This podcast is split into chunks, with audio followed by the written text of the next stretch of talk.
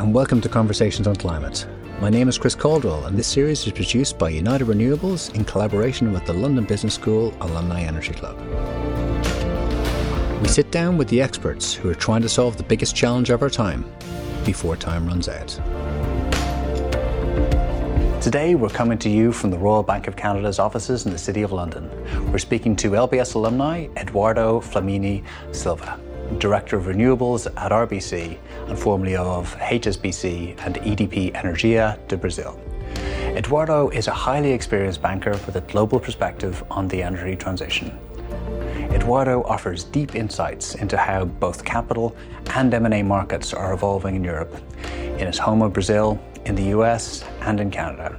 Eduardo also offers his views on the role that finance plays in the energy transition and how this can be broadened over time. This conversation provides a roadmap to navigate the ever changing renewable energy finance markets and is one you just won't want to miss. Around 80% of people who listen to this podcast haven't hit the follow button. If I could ask you for a small favour, if you do enjoy our conversations, please do hit that follow button on your app. It would help us in the show more than I could possibly say. Thank you and enjoy the conversation. Eduardo, thank you so much for inviting me here into your wonderful offices in the, the City of London. It's uh, look, really looking forward to our conversation. My pleasure to be invited to speak with you, Chris. Wonderful. Uh, well, you are uh, Brazilian by background, yeah. and uh, would you like to give a little bit of uh, a journey, um, a, st- a, story of your journey from Brazil as an engineer to investment banking in the city of London? How much time do we have? yeah, it's a quite unconventional uh, path, I would say. And um, when I started choosing what to do in life, right, I, I, I had people guiding me, and, and, and the background was as such that you needed to become a doctor, lawyer, or engineer to succeed in life. I was good in maths, went to engineering, and actually liked engineering school very much. That was a good choice. And I would be happy just being an engineer for life. But you know, you make decisions based on the information you have. Last year of university, got um, a number of consulting firms coming to, to recruit on campus. And I was fascinated by that type of career. Like you travel, be in front of clients, discussing about their major strategic issues. And I said, okay, I'll have a go at that. I mean, prior to that point, I had no idea that business even existed. So joining, I joined consulting, much liked it. Was um, enjoying a career, but you know, uh, in consulting, it's part of your career path to do your MBA. And I was also very excited to go abroad. It would be my first time. And um, I pursued an MBA, ended up in London at LBS. And then again, enlightenment comes, and I start to discover a range of other careers that actually, by that point, I had heard about, but was not much into. And um, I would say banking felt like a good balance at that point between, you know, the client access that I much liked, but the analytical strength that came from my engineering background. And I said, okay, I'll have a go at that. And uh, luckily, George 2012, a very difficult year for recruiting in banking, I got a very good offer to start investment banking, and I took it. The rest is history. 10 years, and here I am. Investment banking, as we as we both know, uh, covers an awful lot of grounds. Like you can really be involved in any part of society or any part of industry or business for investment banking. But you've ended up in the energy sector, particularly as a director of renewables. Um, can you tell us about your journey towards like that particular specialism? I actually started, and I just mentioned I got um, a very good offer in investment banking.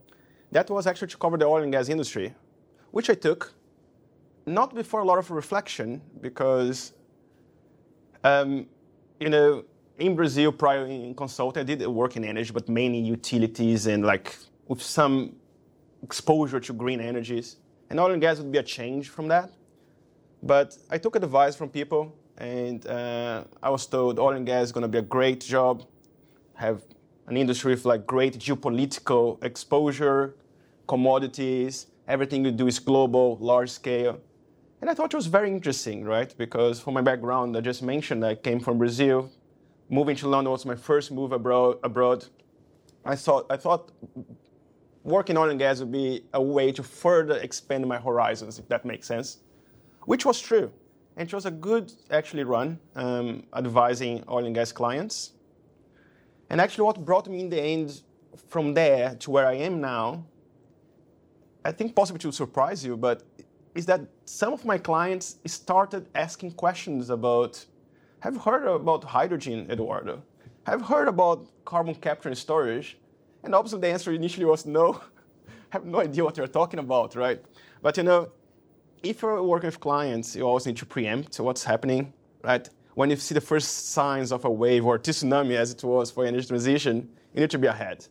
So I started to respond to those questions by actually educating myself, and that resulted in me being much more proactive in bringing some of these topics initially to the oil and gas clients, right, and covering areas that would be much relevant to them, electric vehicle charging points, for example. And that credentialized me to actually do more and more. It got to a point where I was so excited by doing energy transition. And of course, you are in the part of the economy that has the, the highest tailwinds, and you, you, you want to do more of that, right? So I got to a point where I said, okay, I don't want to be the renewable energy, energy transition specialist disguised as an oil and gas banker or vice versa. I want to go full on. Right? And that's how I ended up here. I was quite keen then to move on to a platform that would allow me to work 100% on energy transition and a good platform with a good track record with clients, and that was RBC. Mm-hmm. That's how I ended up here. Brilliant, brilliant. So it seemed to be rather than a kind of a coming to Damascus moment where there was just a, a kind of a, a, light went off and you decided, oh, I must do renewables. It was kind of a slow but sure build up of knowledge, information, where you you then you hit a point and said, well, this this fits with me philosophically and it fits with me economically. Uh, you know, it can be it, it, can be the best of both worlds. Is that that a fair it, summary? It is. It's, it's incredible how we can only act upon what we have in front of us, right? And it, it's hard for you to have the whole set of information to make them a proper informed decision based on all the facts. And the information I've made on the course of my life, I think were based on the f- fact pack I had in front of me at the time. But I'm confident the end result was exactly what I would have targeted if from the very, very beginning I had all the options and said, what, what do you want to do? So I feel lucky in that way. I think all decisions like nudged me a bit towards like the end result. Okay. Um, and just kind of spending a little, just a little more moment, one more moment on your kind of your, your kind of philosophy on this. Uh, you put out a really interesting uh, quote on LinkedIn in the feed in the run up to COP26, um, where you you asked, um, "Are we are we living the end of capitalism as we know it? The models that we have right now are no longer working. Um, are we finally getting to the age of uh, utilitarianism? Would you care to, um, you know, tell us what, what you meant by that and what your what your your your vision of um, you know of a utilitarian future might be? I, I, I would say, what do we take into account in our decision making, right? I would say in a pure capitalist mindset, that is, let's run an NPV, let's see what is the utility I get in making a decision. And I, I, I worry about what I get, and much less so about what others get, unless that impact on others has a side effect on me, right? Now we're moving to a point where, in our decision making as individuals, as society, as corporations, we look at impacts that are not measurable and sometimes impacts that are completely non-financial.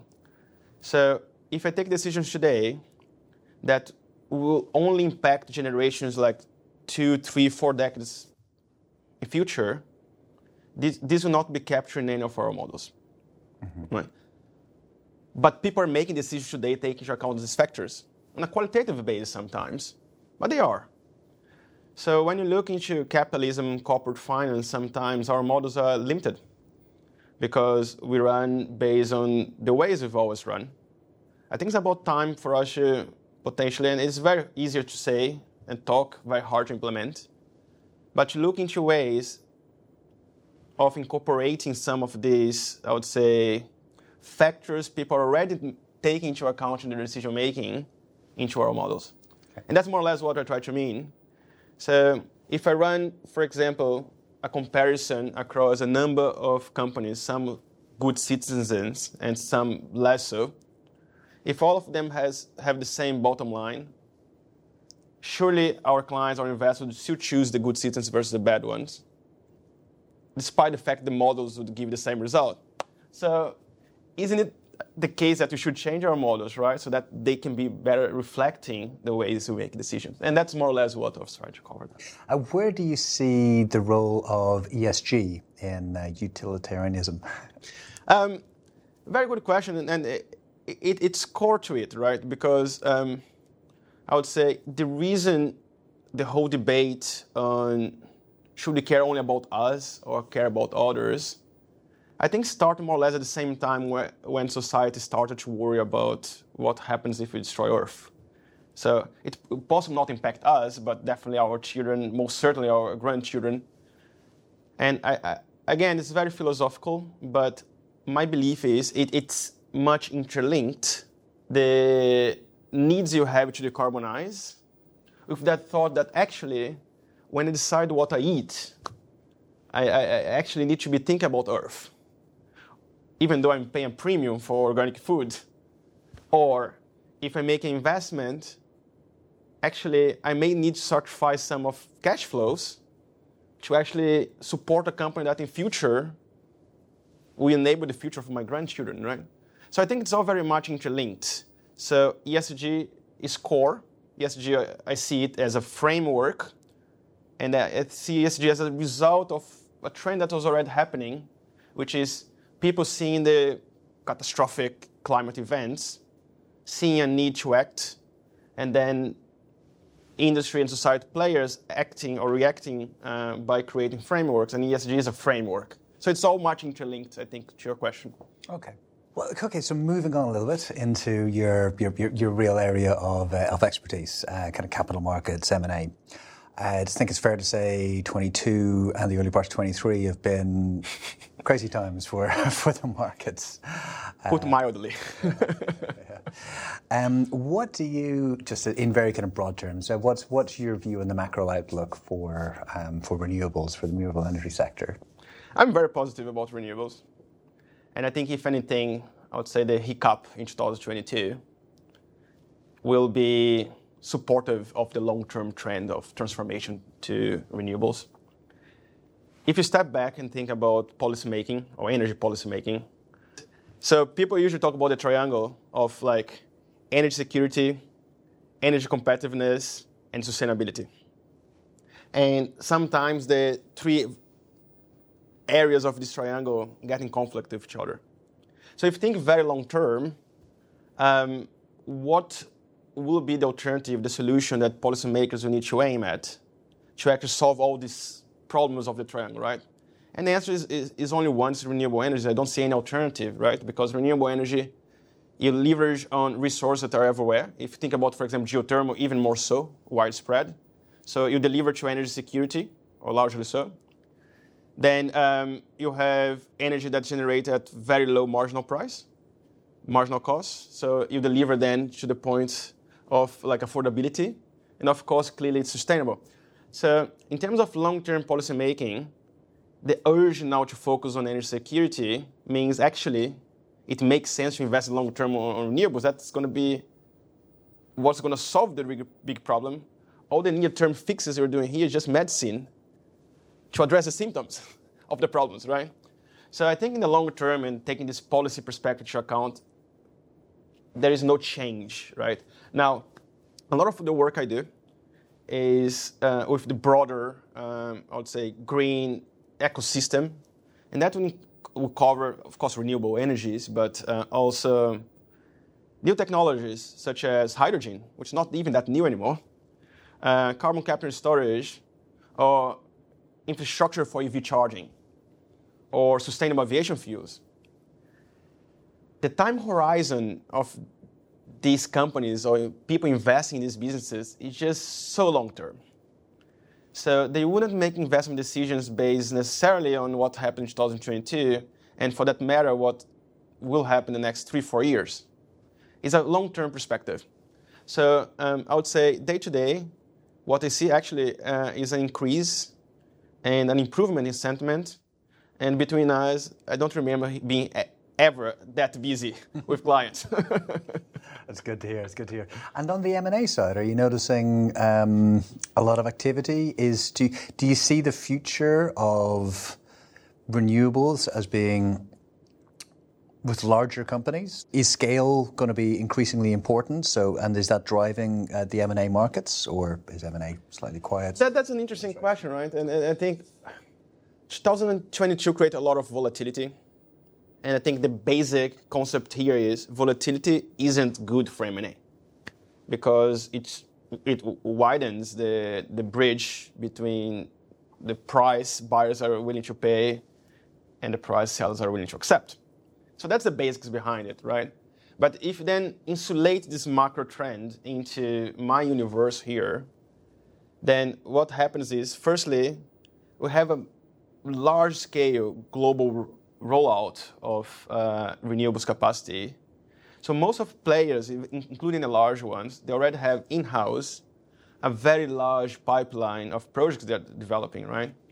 And I think the question then for them is, well, does it really make sense to go and consolidate now when I have myself in-house like such a large pipeline of projects? And I think because we're in such a high growth environment for renewable energy, then the case for M&A anyways is a different case. It's not a case of consolidation yet. It's a case of increasing the ability of developing that pipeline. And that may mean acquiring a smaller company that brings a critical capability it may mean acquiring a company that then gives access to a different geography. Or what actually has happened uh, is a deconsolidation in a sense, if you can define that. Uh, we worked, for example, on a transaction in which we saw BASF, for example, acquiring a very large wind farm. So we say a chemicals company acquiring a wind farm, well, from a utility.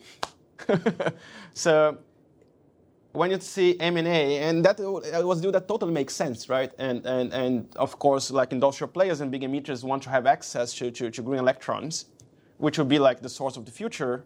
Um, so when you see what M&A is doing now, in a sense, is actually, okay, perhaps even increase the universe of investors in the wide uh, uh, renewables framework.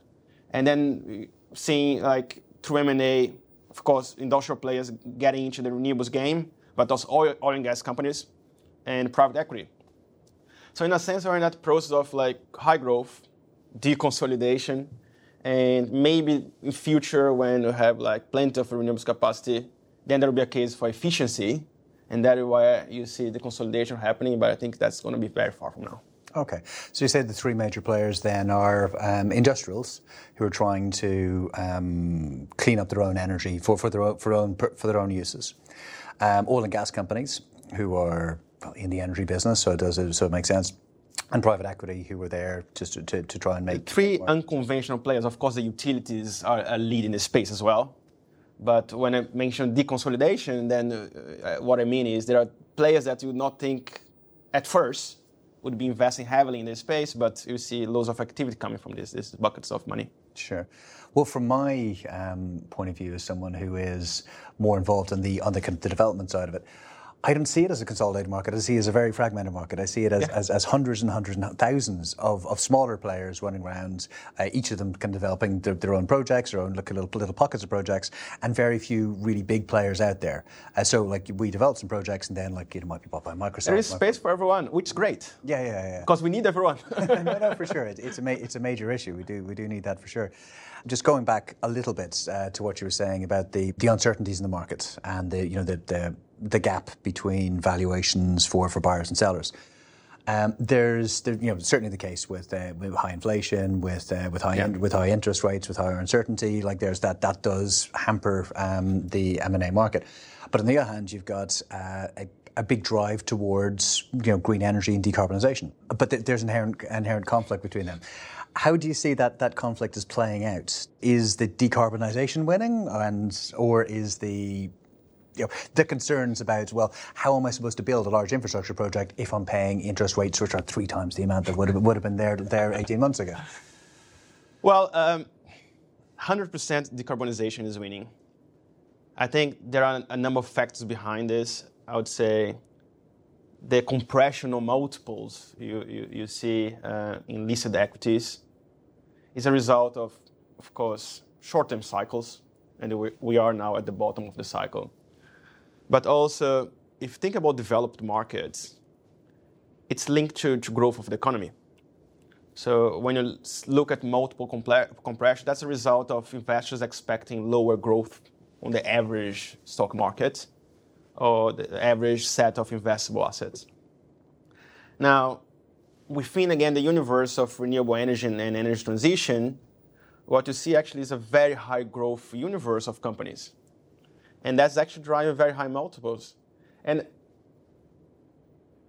talking about the multiples is actually even funny in a sense because how do we even define multiples for companies that actually pre-break even, sometimes pre-revenue, right? You have these super large projects, like in the order of billions, super valuable capabilities inside certain companies that never generate any revenue.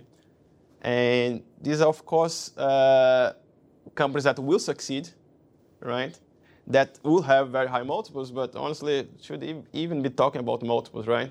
So, uh, actually, to the core of your question, uh, I, I, would say um, decarbonization um, will certainly win.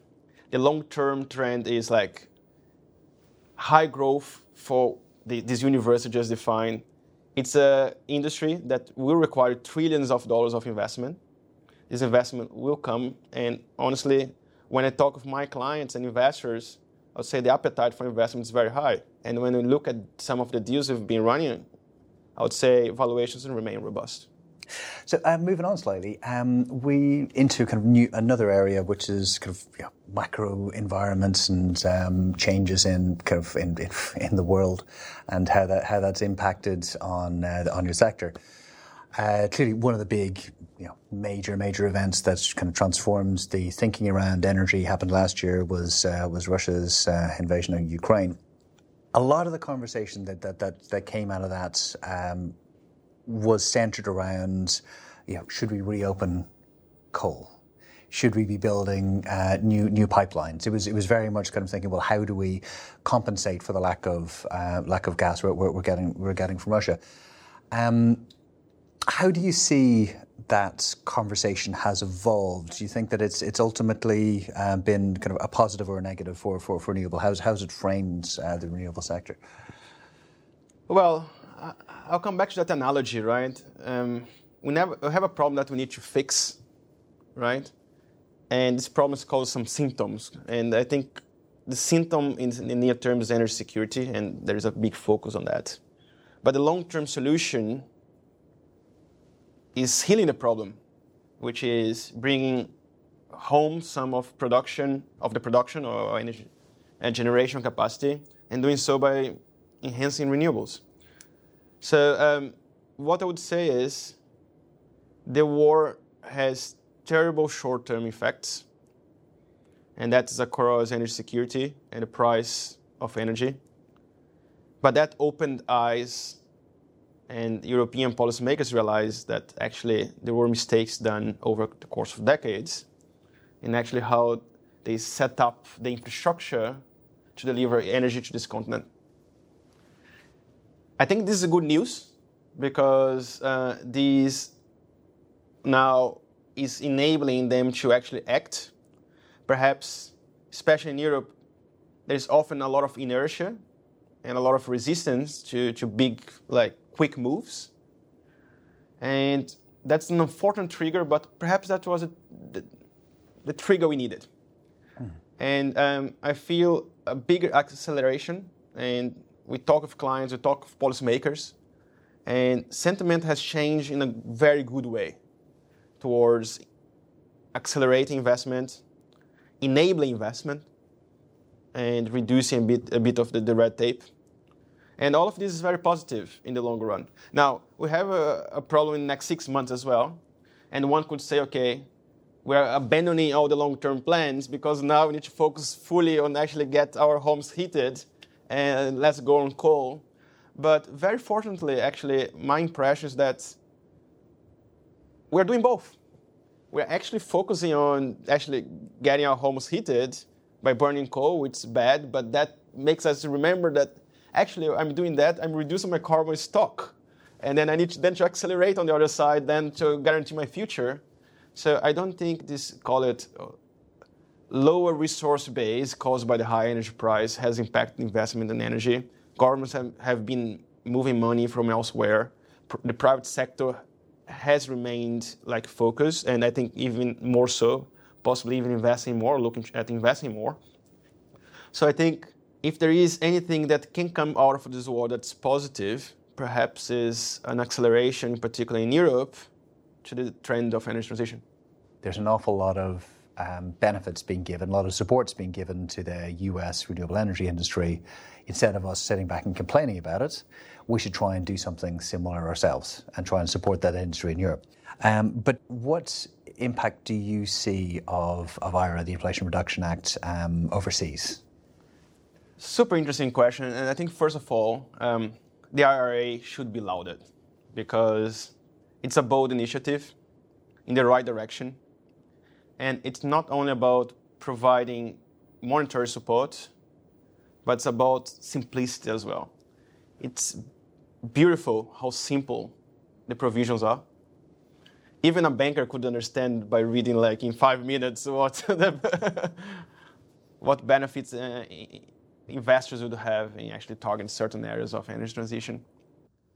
And uh, I think that was a wake-up call in Europe.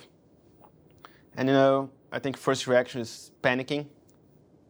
And several several of my clients, European clients, start asking questions about investing in the US, which makes total sense, right? You have a regulatory environment that is simple, clear, and welcoming you versus an environment that is more difficult, way more difficult, complex, with policymakers with the right intentions, but struggling to find like an agreeable framework. So it does have a side effect in, in, on Europe. Now, I think it's a positive one because Europe and the EU, it's an, a work in progress system. And they're trying to find, from battling crisis to crisis, the way they can best function. And I'm, I'm a big believer in that model in the EU. But again, that may be the next crisis that will nudge them to actually operate in a better way. They've just announced um, a Green Deal industrial plan, which is a reaction to the IRA, and it was a very quick reaction, in a sense, for EU standards, where they say we are going to reduce bureaucracy, we are going to create a European fund to be announced by the summer to help investing, to help clients or, or, or, investors investing in renewable energy in the continent. Um, Ursula von der Leyen made specific reference to the IRA when making that announcement, so it was a clear reaction to that plan. But it was a good reaction. Of course, there was initial panic and complaints, but now what they provide is like a similar set of incentives for people actually to stay in the continent. And I think that's great. That's the good race. And um, I think that will much incentivize investment. I'm positive that other countries will follow suit. And that actually will be a big enabler for decarbonization. In Europe, in particular, if that results in a reduction of barriers, for example, for permitting, that's already a big win, right? And um, I'm a believer that I think Europe will remain competitive. And if anything, the IRA will accelerate that process. So, um, yes, very good step in the right direction. So, great potential for wind energy. In Canada, in particular, great potential for geothermal. And um, all the areas that I described earlier that belong not necessarily directly in renewable energy, but like belong to the wider green ecosystem. So immense potential for, for hydrogen, even if perhaps big far bit farther in the future.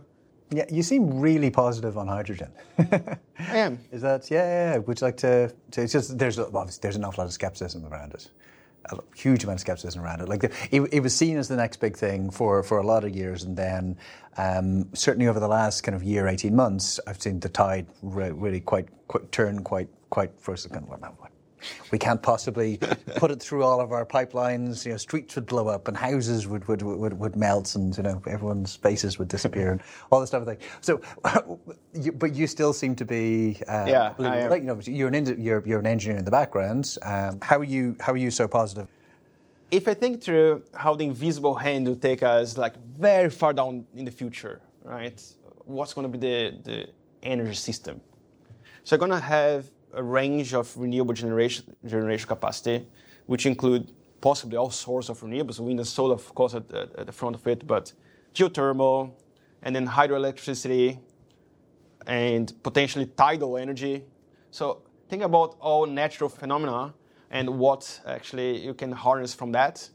That will be source of electricity that will create like the electrons, the green electrons that actually will power society, right? Now, you said hydrogen is, is difficult to store and transport, electricity as well. And of course, you can transport electricity on cables, but you not, cannot cable everywhere. And there's a cost as well linked to that. So if you think about what happened with the LNG market, which was a way to move on and create efficiency by moving like cheaper source of gas to place where gas simply does exist, not accessible or too expensive, that create a global market, right? So it's a long, it's a long answer, but there is a scenario in future where we're going to have like a full integrated one global market where we have like renewable energy generation across the globe and a way to link different markets that is to move either when possible via cables or interconnectors, when not possible via another mean, and hydrogen is my bet will be that medium of transport energy. When you have excess energy to produce hydrogen, because the main problem of hydrogen today is that we don't have enough, enough renewable energy, period. And converting renewable energy into hydrogen is a process that actually has efficiency losses. Huge. Right? And I get that. But there are applications for which hydrogen is anyways already needed. So industrial applications, for example, fertilizers and refineries. So that's an immediate gain because it's actually needed and it's very carbon intensive. So we need to fix that. So there is big potential for green hydrogen there. But I think in a very far future, there will be a even bigger potential. Now, how far is this future? That's a big question, and people are making their bets. I would say I think it's a future that's much closer than people believe because as it happened for solar and wind, um, I believe costs will go down for electrolyzers. And I'll give one final example, which perhaps hydrogen is a fundamental feedstock for synthesizing longer chain molecules for sustainable aviation fuels. So there is, as of today, no other way to produce like sustainable aviation fuels from building blocks that doesn't use hydrogen. So only in that, given the demand of the aviation industry, would have a huge potential for hydrogen. Again, there are applications and applications. I think some, I agree, uh, hard to see, perhaps in a very far future. But I guess some others, uh, I would be more positive about. But yeah, I'm, I'm a believer that, in a sense, the whole set of solutions should not be ruled out before being tested. Mm-hmm including hydrogen. And I think there will be a space, at least in the near term, for almost everything. Now, you are a big believer in social impact and how that renewables can also create you know, positive impacts on society. Um, could you kind of explain a little bit about your, your thinking behind that and how renewables can assist on the ground? People in Europe and in developed countries sometimes forget that we still have a major issue as society globally of energy poverty. We have communities, in particular, very large communities in Africa, India, for example, which still don't have access to the grid or to, to energy, period. And uh, that is, it's terrible. And it's a problem that is very hard to, to fix by creating like the infrastructure as we know it. Expanding the grid is expensive. It's not necessarily economically viable. And then you, one could say a government should just pay for it. But of course, government resources are finite. So if you're actually paying for some of this, then perhaps you're not paying for, for hospitals or schools. I think for places such as these, renewables can be a brilliant way to create like energy justice because you can provide decentralized energy generation solutions that then will not rely on the grid. There are uh, a number of uh, companies, investors, government entities, and multinationals, uh, cross government organizations looking into projects that can enable some of these. These are projects that typically, anyways, they're not targeting very immense returns, but these are projects that actually can cause a major social impact and bring several people out of the energy poverty. So yeah, there is uh, a big, big uh, potential for renewables. This is solar in particular. When you look into these porous areas, great solar potential, but and it's honestly uh, all sorts of, of, of energy. Biogas has been one that's been quite looked at, especially because these porous communities they have a lot of agriculture produce and biomass, and then you have like some organic feedstock for, for, for biogas that then is obviously carbon neutral. Mm. Um, yeah, but long story short, great potential and great way to, I would say, do things right the first time in a sense. Because when you create the grid as we know it, perfect solution for Europe. Now think about our communities in Brazil in the Amazon forest, how are we going to get an electricity cable there? Not easy. Yeah, yeah, very true.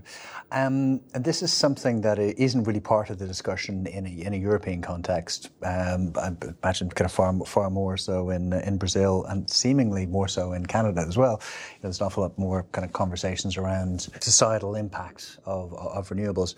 Um, outside of Europe, do you see investors also looking at societal impact or trying to monitor it and um, understand what, what the impact will be? I don't, I don't, I don't see, see that happening in Europe, but it would be interesting to know whether, say, in, in Canada or Brazil, that's something that that's a, that's a metric that's, that investors do look at. People look at this. Clearly, if these are European or North American investors looking into investing in emerging markets, then that's a consideration. And I've got some cases within my clients in which people ask the, the right questions, at least let's put it this way. Obviously, these elements get into the whole set of variables that investors take into account in, in, into making decisions. May sometimes not be the most determining factor, but certainly take into account. When you look into local investors, I would say to a lesser extent, but it's getting stronger as well. People understand, especially when you say social is also a very broad type of of, of, of universe of things you should and, and, need to be doing. But when you talk, for example, about inclusion or gender equality, these topics are becoming mainstream in emerging markets as well. In Brazil, for sure, uh, I, can say. So yes, that's being taken into account.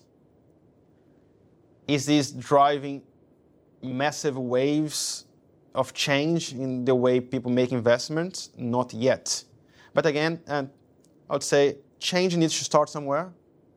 That may be a long process, but the process that, from my interfaces and feedback I get from the ground, it's a process that has started. Okay, very good. Which is kind of leads us neatly along to uh, kind of the kind of concluding questions. and, uh, the, the, first off would be, what is your um, hope for the, the future of the industry and the sectors that you're in.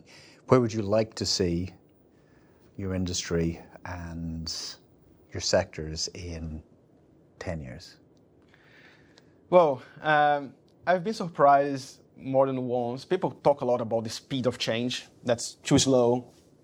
But actually, being in the industry, I've been positively surprised sometimes by how quickly mindsets have changed even if that didn't result yet in the type of action people would expect. But again, I, think the foundation is laid for an acceleration of the good actions that some are already taken. So I would hope that in 10 years, if you think first developed markets, would have renewables and other energy transition technologies established as mainstream, as an investable class that not only the most risk takers can bet on, but that everyone can bet on, including the most conservative investors, including banks, because that will create that like positive virtual cycle, the circle that will enable like renewables to accelerate it even further with the bottleneck than the capital constraint, right? So in Europe, the United States, Canada, I would hope and expect to have renewables as completely mainstream, well understood, low cost base, as well as other uh, energy transition technologies and infrastructure, EV charging points well established and widespread overall, battery manufacturers uh, cooperating in these countries and actually provide essential service to the grid. I would expect like biogas, biofuels should be used for cleaning marine and aviation, and all of these mainstream applications rather than like some highly speculative something that we're going to implement in the future. For emerging markets, I think my hope is that the mindset that's already existing in Europe and that has created the foundation for that expectation that by 2030, 2035, that that mindset had, gets more ingrained in emerging markets. I would say people focus on the most immediate problems, and sometimes it's just like to get a plate of food and therefore it's hard to actually think about climate as like your first preoccupation. Hopefully that will change by 2030, 2035, enabling then a second wave to come, like repeating that first wave that will have, have happened by then in Europe and North America, but will happen in emerging markets. And if that all actually stacks up, maybe we could be on track for a two degree scenario. Hopefully. Hopefully. difficult, but difficult. I like to be positive. and last question: What in that in that that really quite optimistic future uh, you've been uh, you've been been been painting there? Um, what's the role of investment banking to, to help us get there? Well, um, as I say, there are a number of bottlenecks. There is the regulatory bottleneck we talked a lot about.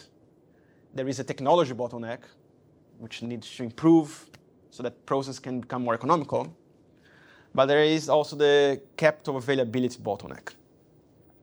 I think banks and investment banking in particular will play a very essential role in bringing in the capital that's badly needed for some of these projects to move ahead.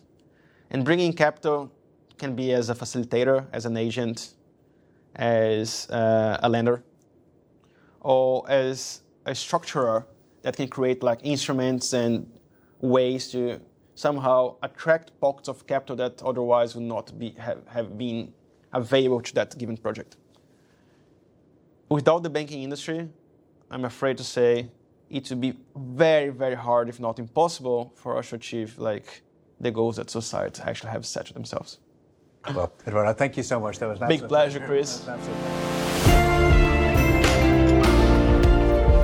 thank you very much for joining us on that conversation. Hope that you enjoyed it. Hope that you uh, learned something. Uh, if you did enjoy it, please feel free to leave a five star review and to subscribe to any of our channels, and we'll be sure to keep you updated on future productions. This series is produced by United Renewables in collaboration with the London Business School Alumni Energy Club. These are conversations that you just can't afford to miss.